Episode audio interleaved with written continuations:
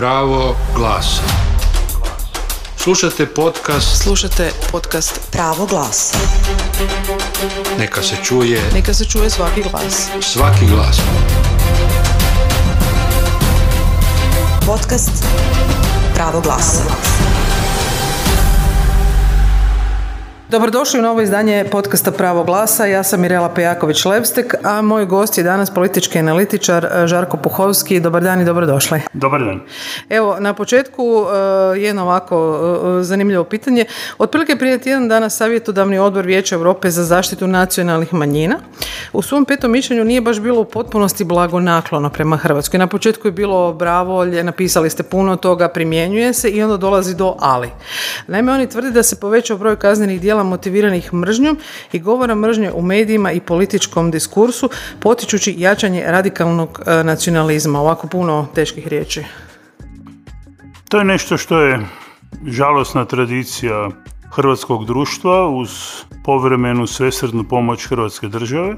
Međutim, ja nisam siguran da to sasvim korektan nalaz, naprosto zato što se meni čini da govor mržnje se pomjera dosta jasno od manjina ka izdajicama u redovima ili pripadnicima većine etničke. I u tom pogledu mislim da manjine na sreću ili na žalost kako s koje strane nemaju više privilegiranu poziciju. Isto tako e, odbor poziva na preispitivanje metode popisa e, stanovništva e, zapravo kojem ovisi zastupljenost manjina u, u Saboru. Dakle, prema tom mišljenju stoji da su pragovi određeni za uživanje nekih manjinskih prava previsoki i ne idu u prilog manjinama koje su manje brojne. E sad, stavi odbora da se pripadnici nacionalnih manjina imaju pravo izjasniti više struku o svojoj nacionalnosti i etničkoj pripadnosti. E sad, to ovako lijepo zvuči kad neko kaže iz Europe, ali to u Hrvatskoj je moguće ostvariti s obzirom na ovako našpananu situaciju koju imamo. Prije svega tu je Hrvatska iznad razine najvećeg dijela europskih država. Velike europske države kao što su Francuska, Njemačka i tako dalje uopće ne priznaju postojanje etničkih manjina, što nije izgovor, ali je činjenica. Drugo, kod nas ta razlika nacionalnosti u smislu državljanstva i etničke pripadnosti je jako slabo prihvaćena. Mi smo imali čak i predsjednicu države koja to evidentno nije razumjela. recimo. Dakle, to je pitanje intelektualno, ali prije svega političko. Politički to izgleda ovako. Kvantificiranje prava manjina je nešto što je nužno i istovremeno strašno opasno. Jer kad to kvantificirate, onda počne prepirka, imamo 33,2 ili 32,9, gdje šta prelazi i tako dalje. Počnu natezanja i postaje popis stanovništva političko pitanje. I to je u Vukovaru recimo imalo izrazito loše posljedice. To više što u Hrvatskoj doista nije sasvim jasno što je prebivalište u pravnom smislu riječi.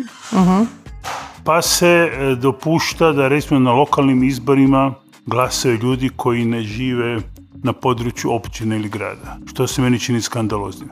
Na nacionalnim izborima to je nešto drugo. Ali to da recimo, uzmem jedan primjer, malo dalje od nas, a frapantan, u Srebrenici glase ljudi koji žive 500 km od Srebrenice na lokalnim izborima, nema nikakve veze s genocidom koji se tamo dogodio. Nego ima veze sa falsificiranjem realne lokalne situacije. Dakle, realna lokalna situacija mora biti oni koji tamo doista žive imaju pravo glasa. Na nacionalnim izborima naravno imaju pravo glasa svi državljani i državljanke, to je jasno. I tu imamo čitav niz kombinacija koje su u toj, kako ste rekli, političkoj situaciji kako imamo, koja je najčešće zagrijana ili vruća pa zagrijana pa vruća, a redko kad je hladna, dobivaju epske razmjere, tako da kažem. I obično stradaju oni koji su slabiji, a to su manji. To je nešto što je paradoks koji se zaoštrava time što je nova ofanziva desnice u Hrvatskoj protiv manjina koja je započela, i to treba jasno reći, bio sam prvi koji je to rekao, ulaskom Hrvatske u Europsku uniju. Nakon ulaska Hrvatske u Europsku uniju prava manjina su se našla mnogo ugroženima nego prije, jer je desnica shvatila da više Big Brother nije tu da glede, da smiju raditi što hoće. Plus Karamarko i tako dalje. dalje. To je koincidencija bila baš zgodna za njih. I one su dovele do jednostavne teze koju ćete čuti danas i kad je reč o mi- imigrantima u nizu europskih država, ne samo u Mađarskoj, treba štititi nas iz većine, ne samo njih iz manjine. Mi iz većine smo zapravo ugroženi. I onda počne priča o tomu ko je koga napao na ulici, koliko Jovi, Jovica su napali Antu, koliko Anta su napali Jovicu i tako dalje. I izgubi se bit. A bit je u tomu da je manjina načelno žrtva u demokraciji, takozvana egzistencijalna manjina, manjina koja je stalna, jer demokracija živi od izmjene pozicije većine manjine, ljudi mijenjaju političke stavove, socijalne orijentacije i tako dalje. Neke su, međutim, osnove kolektivnog identiteta više manje zadane. Imamo, ne znam, Ivo Andrića koji je promijenio nacionalnost, ovako još 5-6 takvih, ali u osnovi to nije česta pojava. I te permanentne manjine nemaju šansu u demokratskim načelima vladavine većine. I tu treba voditi načela koja su, to uvijek iznao govorim, nikom se ne sviđa, protudemokratska. Zaštita manjina je liberalna protudemokratska mjera. Kao što je glupost govoriti o i liberalnoj demokraciji, demokracija po definiciji iliberalna, nije, nije liberalna, nego hoće vladavinu većine nasuprot manjini. Tako treba upozoriti na to da je zaštita manjine moguća, takve permanentne manjine, ne znam, rodne, seksualne orijentacije, etničke i tako dalje, moguća povredom demokratskih načela. Jer se nalazi u nekoj zajednici da postoje vrijednosti koje su više od čistih demokratskih načela da većina vlada. Zašto sve vlade, e, odnosno ajde, većina e, vlada u Republici Hrvatskoj, osim one Karamarkove, Tuđmana nećemo ni spominjati, više vole slušati europske institucije nego institucije koje im u Hrvatskoj govore što e, ne valja. Recimo, evo, najeklatantniji primjer su izvješća pučke pravobraniteljice koje su tri bila na lageru i čekala uopće da dođu do sabora i onda su došla sva tri, pa ajde sad ćemo sve raspraviti i brzo po tepih. To je ono čemu sam malo prije govorio, takozvani izdajice o našim redovima. Ovi izvana imaju novce u rukama, najprije su odlučivali o priznanju Hrvatske pa ulasku Hrvatske u takozvane euroatlantske integracije i tako dalje. Sad odlučuju novcu i s njima treba biti dobro. I to je stav koji mm, svatko razumije. Zašto bi neko od domaćih bio, kako je rekao naš dragi predsjednik države, protiv Hrvatske i svjedočio o žrtvama u poslije akcije Oluja, to je velikom broju ljudi nejasno. Tu se onda govori o tomu da netko svjedoči protiv Hrvatske, da neko djeluje protiv Hrvatske. I nemojmo zaboraviti, koliko god bilo neugodnih situacija e, sa gospođom pučkom pravobraniteljicom, puno neugodnije situacije su desetljećima prolazile nevladine udruge koji su se time bavile, od Hrvatskog predsjedničkog odbora s kojim se ima puno iskustva nadalje, jer su one imale još manju zaštitu, ovi imaju barem nekakvu formalnu zakonsku zaštitu, a ne vladine udruge lepršaju okolo i ovise o tomu hoće li ih neko prihvatiti ili neće. Nažalost, da. Podcast Pravo glasa. Neka se čuje svaki glas. Slušajte podcast Pravo glasa s gostom političkim analitičarom Žarkom Puhovskim. E, sad idemo na jednu vruću temu koju je zapravo e, podigao e, vukovarski gradonačelnik Ivan Penava koji je u razgovoru kolegici Sanji Modrić najavio spajanje škola kako bi vukovarska djeca hrvatske i srpske pripadnosti napokon išla zajedno u razrede. E sad, jedni tvrde da će se djeca da se separiraju, drugi da se dokida ustavno pravo školovanja na materinim jeziku. E sad, ono glavno pitanje je radi li to Penava jer mu je stalo do djece ili do političkih bodova desnice. Da je Penava rekao još jednu rečenicu. Kako bi se ispravile nepravde ili nerealna prikazivanja prošlosti u nastavi povijesti i za većinu i za manjinu. Ja bih ga podržao. On je međutim neko da treba ispraviti pogrešnu interpretaciju prošlosti u nastavi povijesti za manjinu. Pretpostavivši dakle da je većinska interpretacija izvan diskusije i neupitno. I to pokazuje da se pristojno izrazim nečisti motiv. Naravno, ja sam davno naučio da u političkom životu motivi nisu važniji nego postignuće.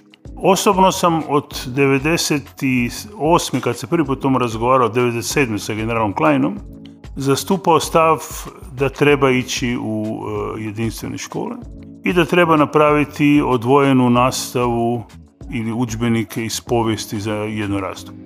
Međutim, to nije bilo prihvaćeno, tu se radilo o čitavom nizu stvari. Od sindikalne zaštite 20, 20 nastavnica i nastavnika e, koji nisu htjeli na hrvatskom predavati, do principalnih pitanja. To su uvijek izmiješani, nije to nikad sasvim čisto. Došlo se do toga da su doista odvojeni od vrtića nadalje e, klinci u Vukovaru i siguran sam da to nije dobro. Naravno da ljubav ne bi nastala tako kad bi oni išli zajedno u vrtiće škole, ali bi se barem potukli u vrtićima školama kao što je normalno, a ne bi se mlatili kao odrasli sa, sa palicama i drugim pomoćnim sredstvima. To je jedna moguća interpretacija. A druga je naprosto bi vidjeli koliko sličnosti među njima ima. Ono što je pritom tragikomično na neki način je nešto što sam doživio u jesen 1991 u vrijeme kad je velik broj izbjeglica iz Vukovara se pojavljivao po raznim dijelovima Hrvatske pa i u Zagrebu. I tada znam da su dvije ili tri skupine mladih Vukovaraca dobile batina u Zagrebu jer su mislili da su Srbi. Su bili čisti Hrvati koji su spašavajući živu glavu došli u Zagreb, ali imaju one otegnute vokale koje kod nas doživljavaju kao oznaku srpskoga i dobili su batinu. Dakle, taj vukovarski način govora je slični između e, ljudi srpske i hrvatske e, etničke pripadnosti u Vukovaru, nego između vukovarskih Hrvatice, Hrvata i mene kao urbanog kajkavca iz Zagreba, kako bi se rekao, preučenog štokavca, batinama preučenog. Kao što su svi mi batinama preučeni na taj seljački jezik, ali dobro, to su se dogovorili da moramo tako govoriti i ja se to koliko god mogu govorim, akcente ne mogu pogoditi. Riječi znam, pisat znam, akcente ne mogu pogoditi. I neću. Neću nikad reći pantovčak, na primjer, da se svi postave na glavu. Dakle, ja imam taj svoj lokalni element i ja kad sam išao u školu sam u trećem razredu gimnaziju otkrio da imam Srpkinje i Srbe u razredu. Ja sam su Srbi i Srpkinje oni koji navijaju za zvezdu i žive u Beogradu, a da su u Zagrebu Zagrebčani koji navijaju za Dinamo. Je vam to bio šok? Veliki šok. A da su u Splitu drugi neprijatelji koji navijaju za Hajduk. Mi smo tako bili odgojeni. Nama je došao u prvi raz gimnazije Miro Tuđman, to danas mogu pričati, i bio opće mjesto sprednje ili govorio ekavski, jer je došao iz Beograda. Nekolicina nas, jer on bio jako drag i pristajan momak, barem tada, ga je štitila, nije to bilo ništa posebno što, to je bilo sprdnja s nekim ko ne govori kako treba govoriti, treba govoriti kako mi govorimo.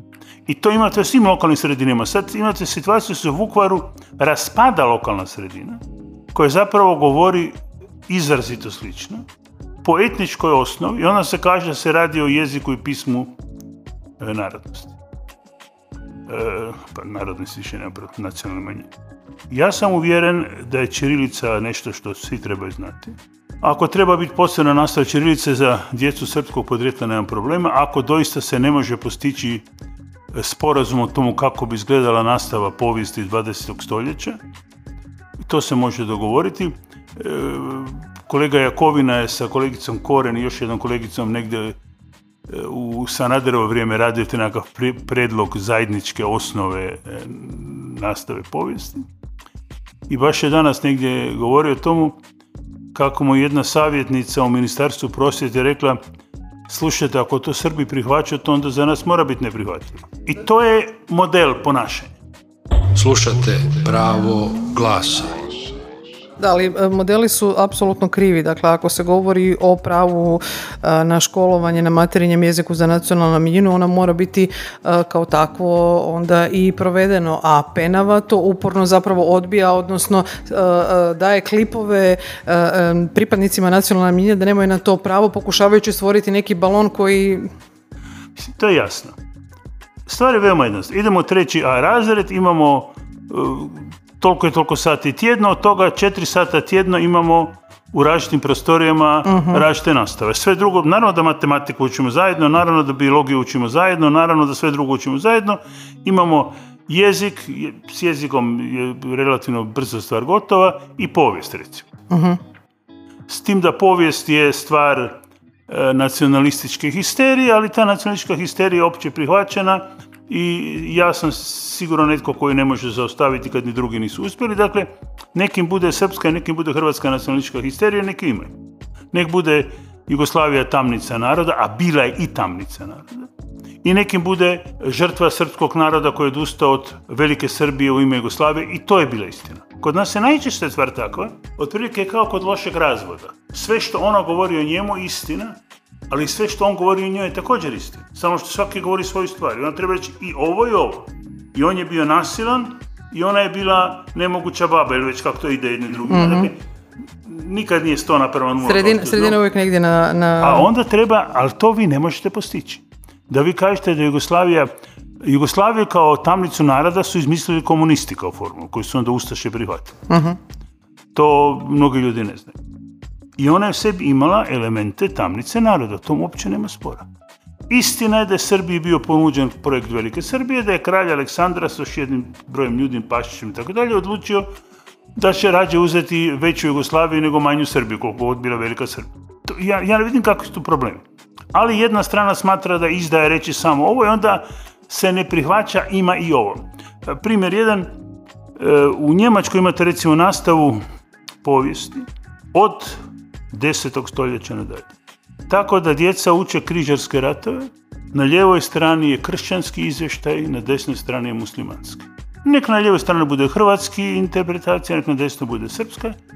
Ti kao učenik ili učenica mora znati jedno i drugo. Pitam jedno i drugo. A što ti prihvaćaš, tebi na dušu i ostale organe. Dakle, to mi se čini da je stvar do koje ćemo doći jednog dana, iza mog života, Jednog dana, da. ali jednog dana. Da. A iza života mnogih mlađih od mene, Mlad, bojim da. se.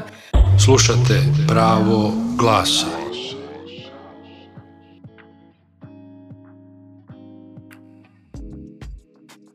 Upravo taj e, e, stari novi gradonačelnik e, Vukovara odbija provoditi zakon i dopustiti recimo da se na srpskom jeziku i čirilici komunicira u javnom prostoru.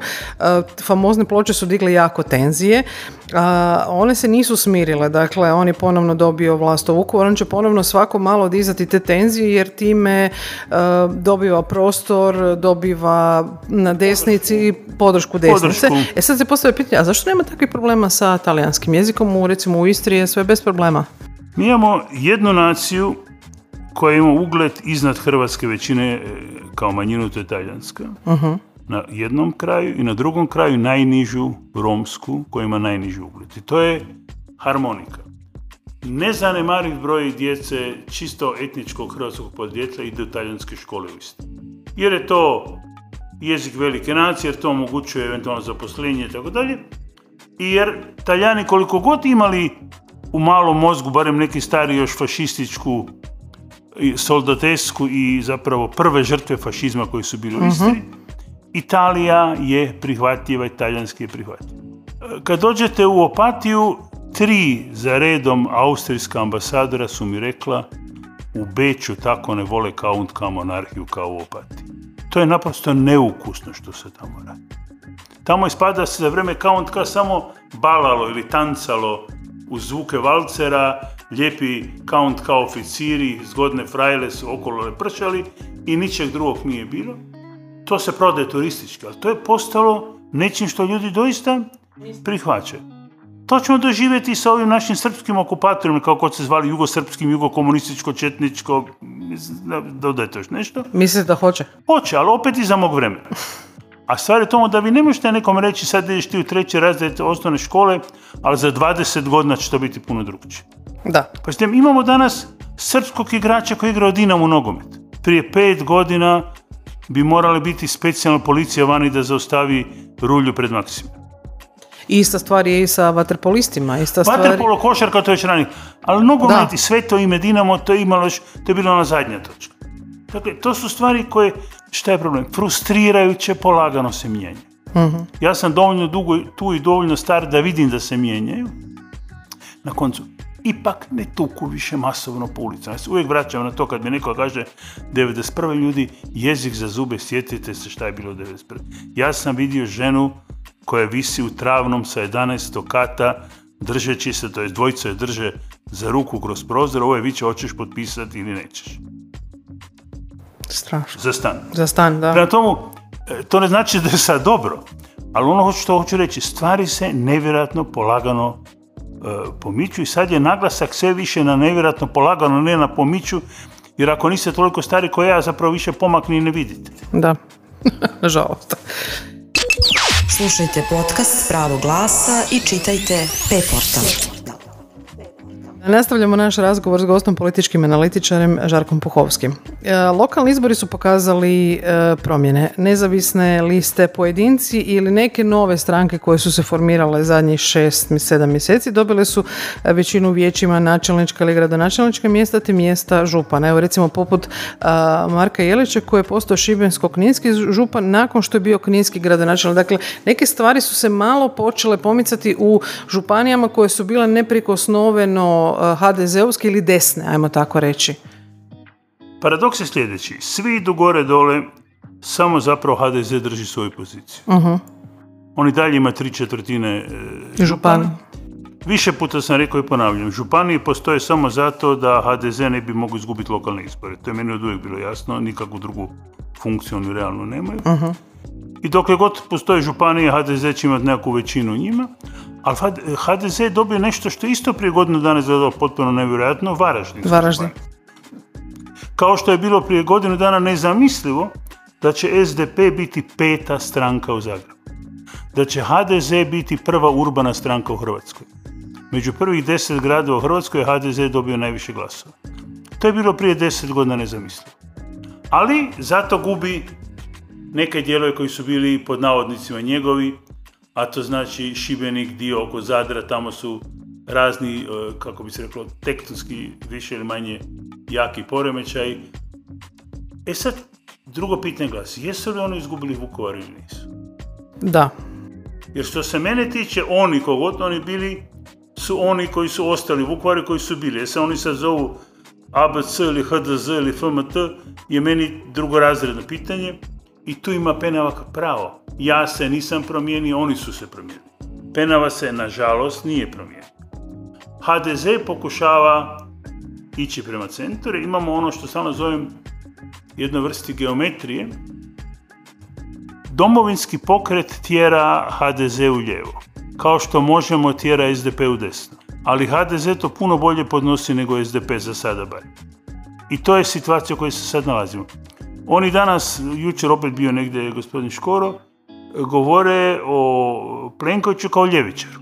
I opet da vam je neko prije godinu dana rekao da će u većini sukoba koji su se pojavili između predsjednika vlade i predsjednika države, predsjednik vlade biti malo više lijevo nego predsjednik države SDP-ovih redova, rekli biste nema pojma o čemu govori. Mhm. A to se dogodi. Slušate pravo glasa.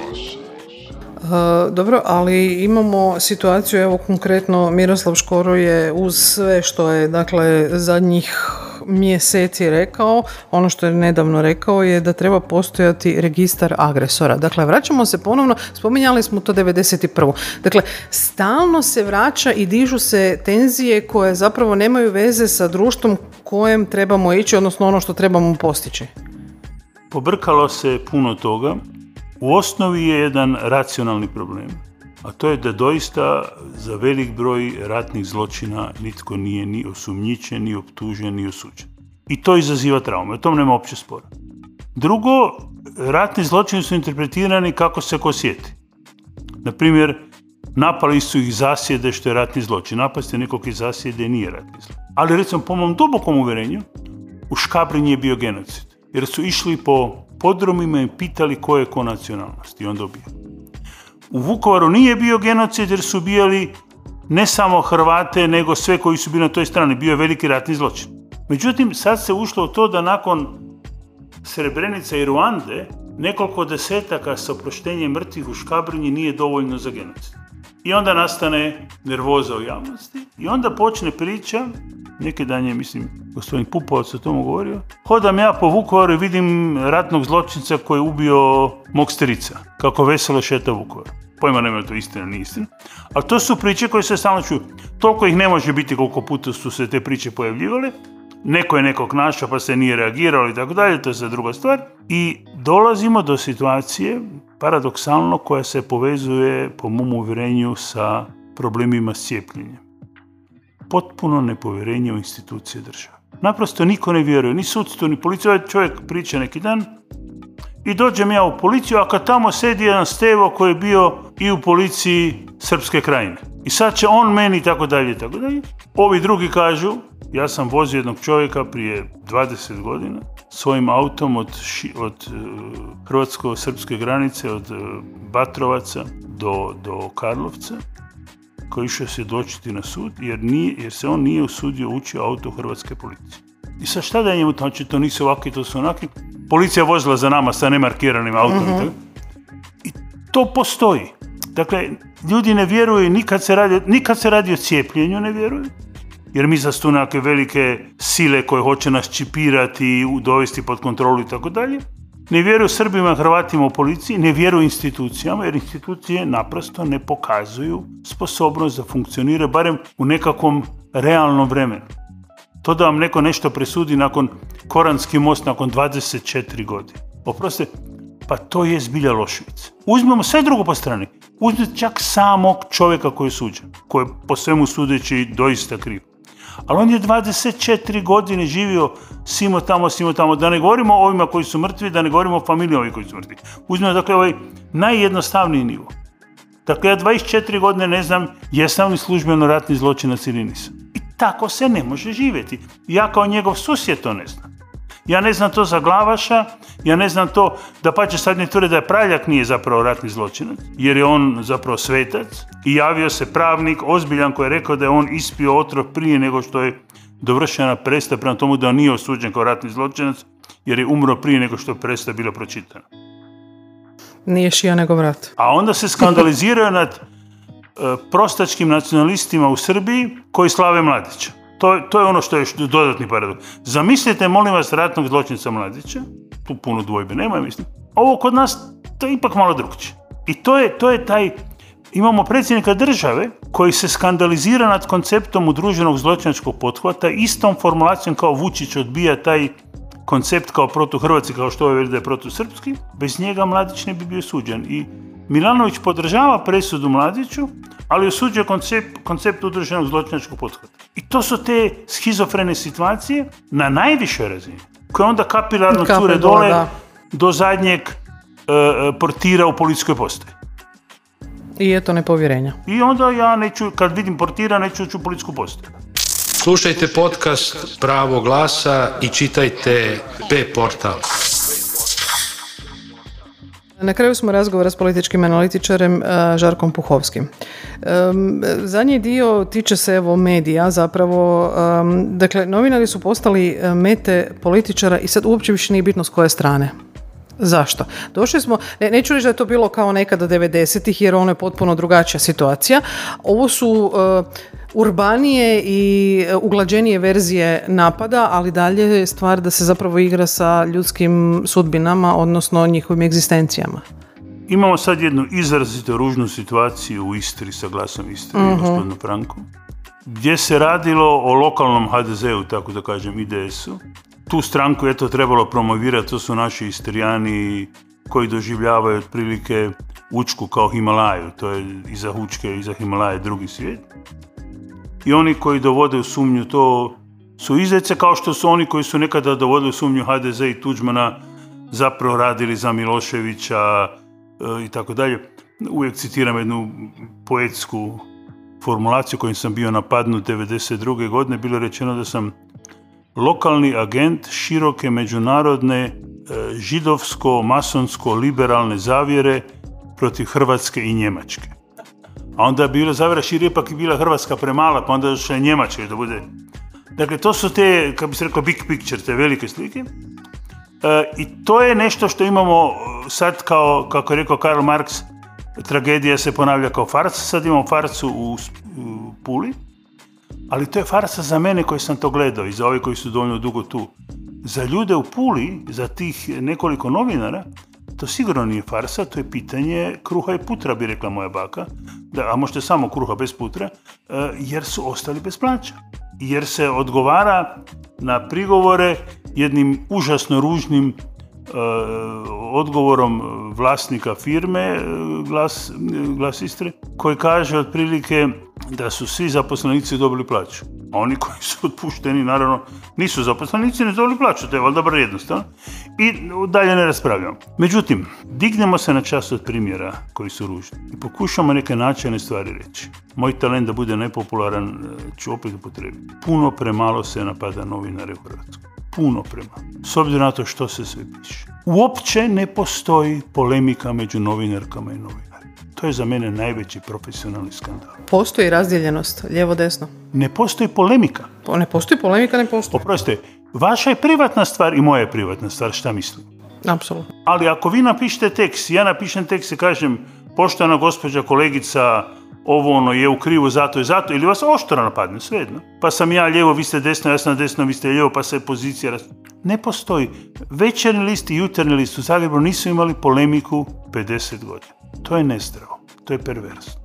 Drugo, svaki novinar i novinarka smatra svojim pravom da o ponoć zove ministra na mobitel i traži informaciju. Ta ideja da ministar mene nazove i kaže da nije zadovoljan svojim tekstom se smatra intervencijom. Ne vidim zašto. Ja sam veliki dečko novinar, ministar mi je rekao da nije zadovoljan ako ne gubim posao, a najčešće ne gubim, kad gubim je nešto drugo. Mhm. To nije intervencija. Zašto ja ne bi mogao nekog nazvati i reći poštovana gospođo ta i ta, mislim da me niste korektno predstavili u intervju, u članku i tako dalje. Bog sve dobro vam želim doviđenja. Mi naprosto imamo taj tip s jedne strane ostataka socijalističke tradicije gdje je taj poziv, takav poziv značio Odlazak ne baš za ozda, Da. ali ljudi nisu gubili posao, obično su na niže poslove i tako dalje. I treće, kriteriji. Mi imamo Hrvatsko novinarsko društvo koje u roku od četiri sata reagira na napad premijera Plenkovića na privatnu televiziju, izjavom HND-a, a nakon dva dana izjavom lokalnog ogranka sindikata reagira na napad predsjednika države na nacionalnu televiziju, koja je ipak najvažnija, kako god bila.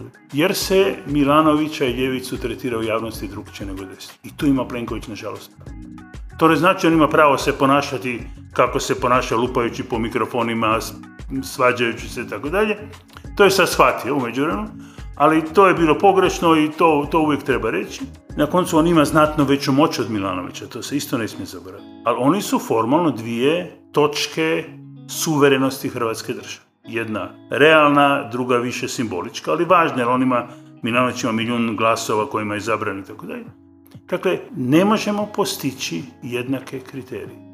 Ne možemo postići da se reagira eh, jednako na sve napade. Recimo, da kažem još jedan primjer. Ja sam, a nemam nikakvih simpatija za gospođu Markić. Nekoliko godina uzaludno pokušavao dobiti, nagovoriti nevladine udruge da prosvjeduju protiv toga što je jedan od procesa protiv Bandića bio zato što je dao eh, udruzi gospođe Markić besplatno štandove za skupljanje potpisa.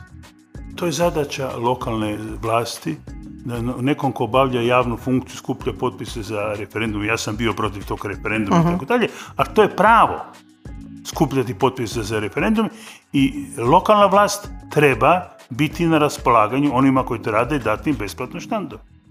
Kraj svih stvari koje je Bandić napravio, to u Zagrebu nikom ne treba tumačiti što znači, Njega se optužuje zato što je njima dao, ne znam, 12 štandova besplatno. I ni jedna jedina nevladina organizacija na to ne reagira. I to je nešto što mene strašno pogađa. Da ne možemo postići neuki novinari i novinarke kažu jedin, e, imamo dvojne kriterije. Dvojni kriterij znači da nema kriterija. Ili imamo kriterij ili nema. Nemamo, da. Kriteriji su jedinstveni po naravi kriterija ili ih nema. Nemamo jedinstvene kriterije, nemamo jasnu poziciju spram vlasnika, to je zaista problem. Jer smo se našli sad u situaciji, to je sad završna točka, da nas privatna televizija N1 ili RTL kao građane Hrvatske i građanke spašava od naše javne televizije. I to je nešto strašno. Kao paradigma.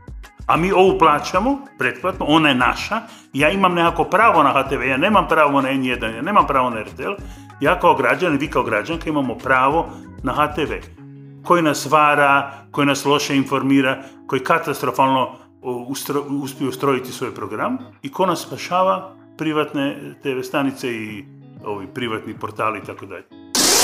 Podcast Pravo glasa.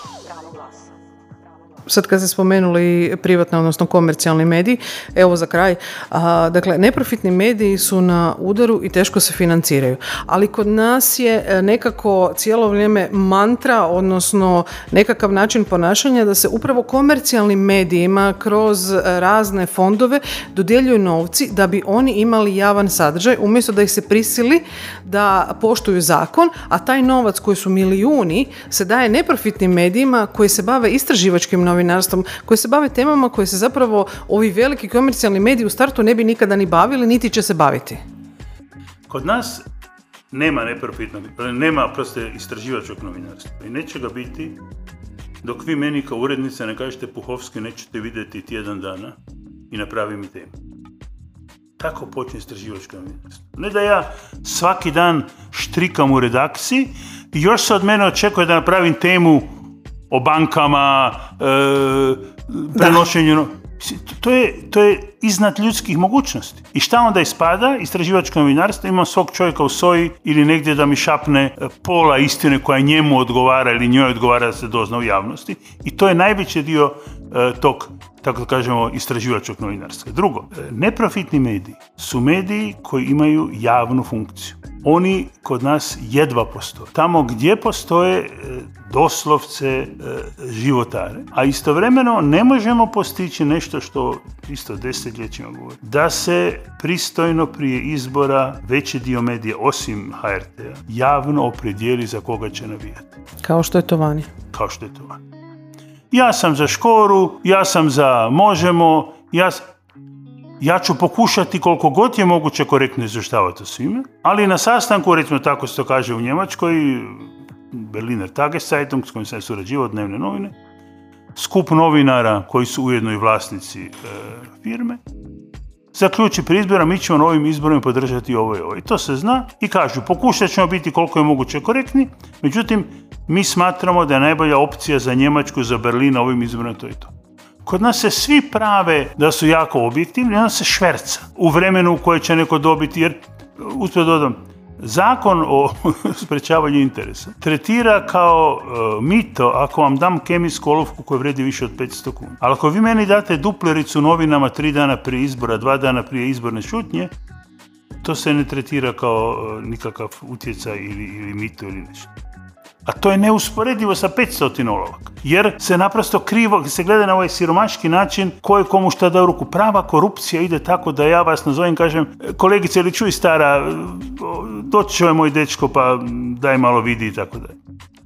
Ne idu novci iz džepa u džep. Jer se mi znamo, jer smo išli u školu. Ide moći utjecaj. S vašom mamom sam išli u školu. Trgovina utjecaj. Da. To je na velikom, ovo, ovo je, to isto ja, ružno i sigurno treba sprečavati, ali molim, ako meni u pol tri u noći kaže da moju mamu sutra mogu operirati na srcu, ali ako dam 3000 eura, ja ću skupiti 3000 eura ovako i onako. A onda će mi postoje reći da sam sudjelovao u mitu i korupciji. I neću se sjetiti uh, uh, prijaviti se uskoku da budem svjedok jer, jer nemam vremena. Kao primjer. Da. Nažalost, to je tako u, u našem društvu. Hvala vam puno na razgovoru i hvala vam puno na gostovanju. Molim lijepo. Slušali ste podcast Slušali ste podcast Pravo glasa.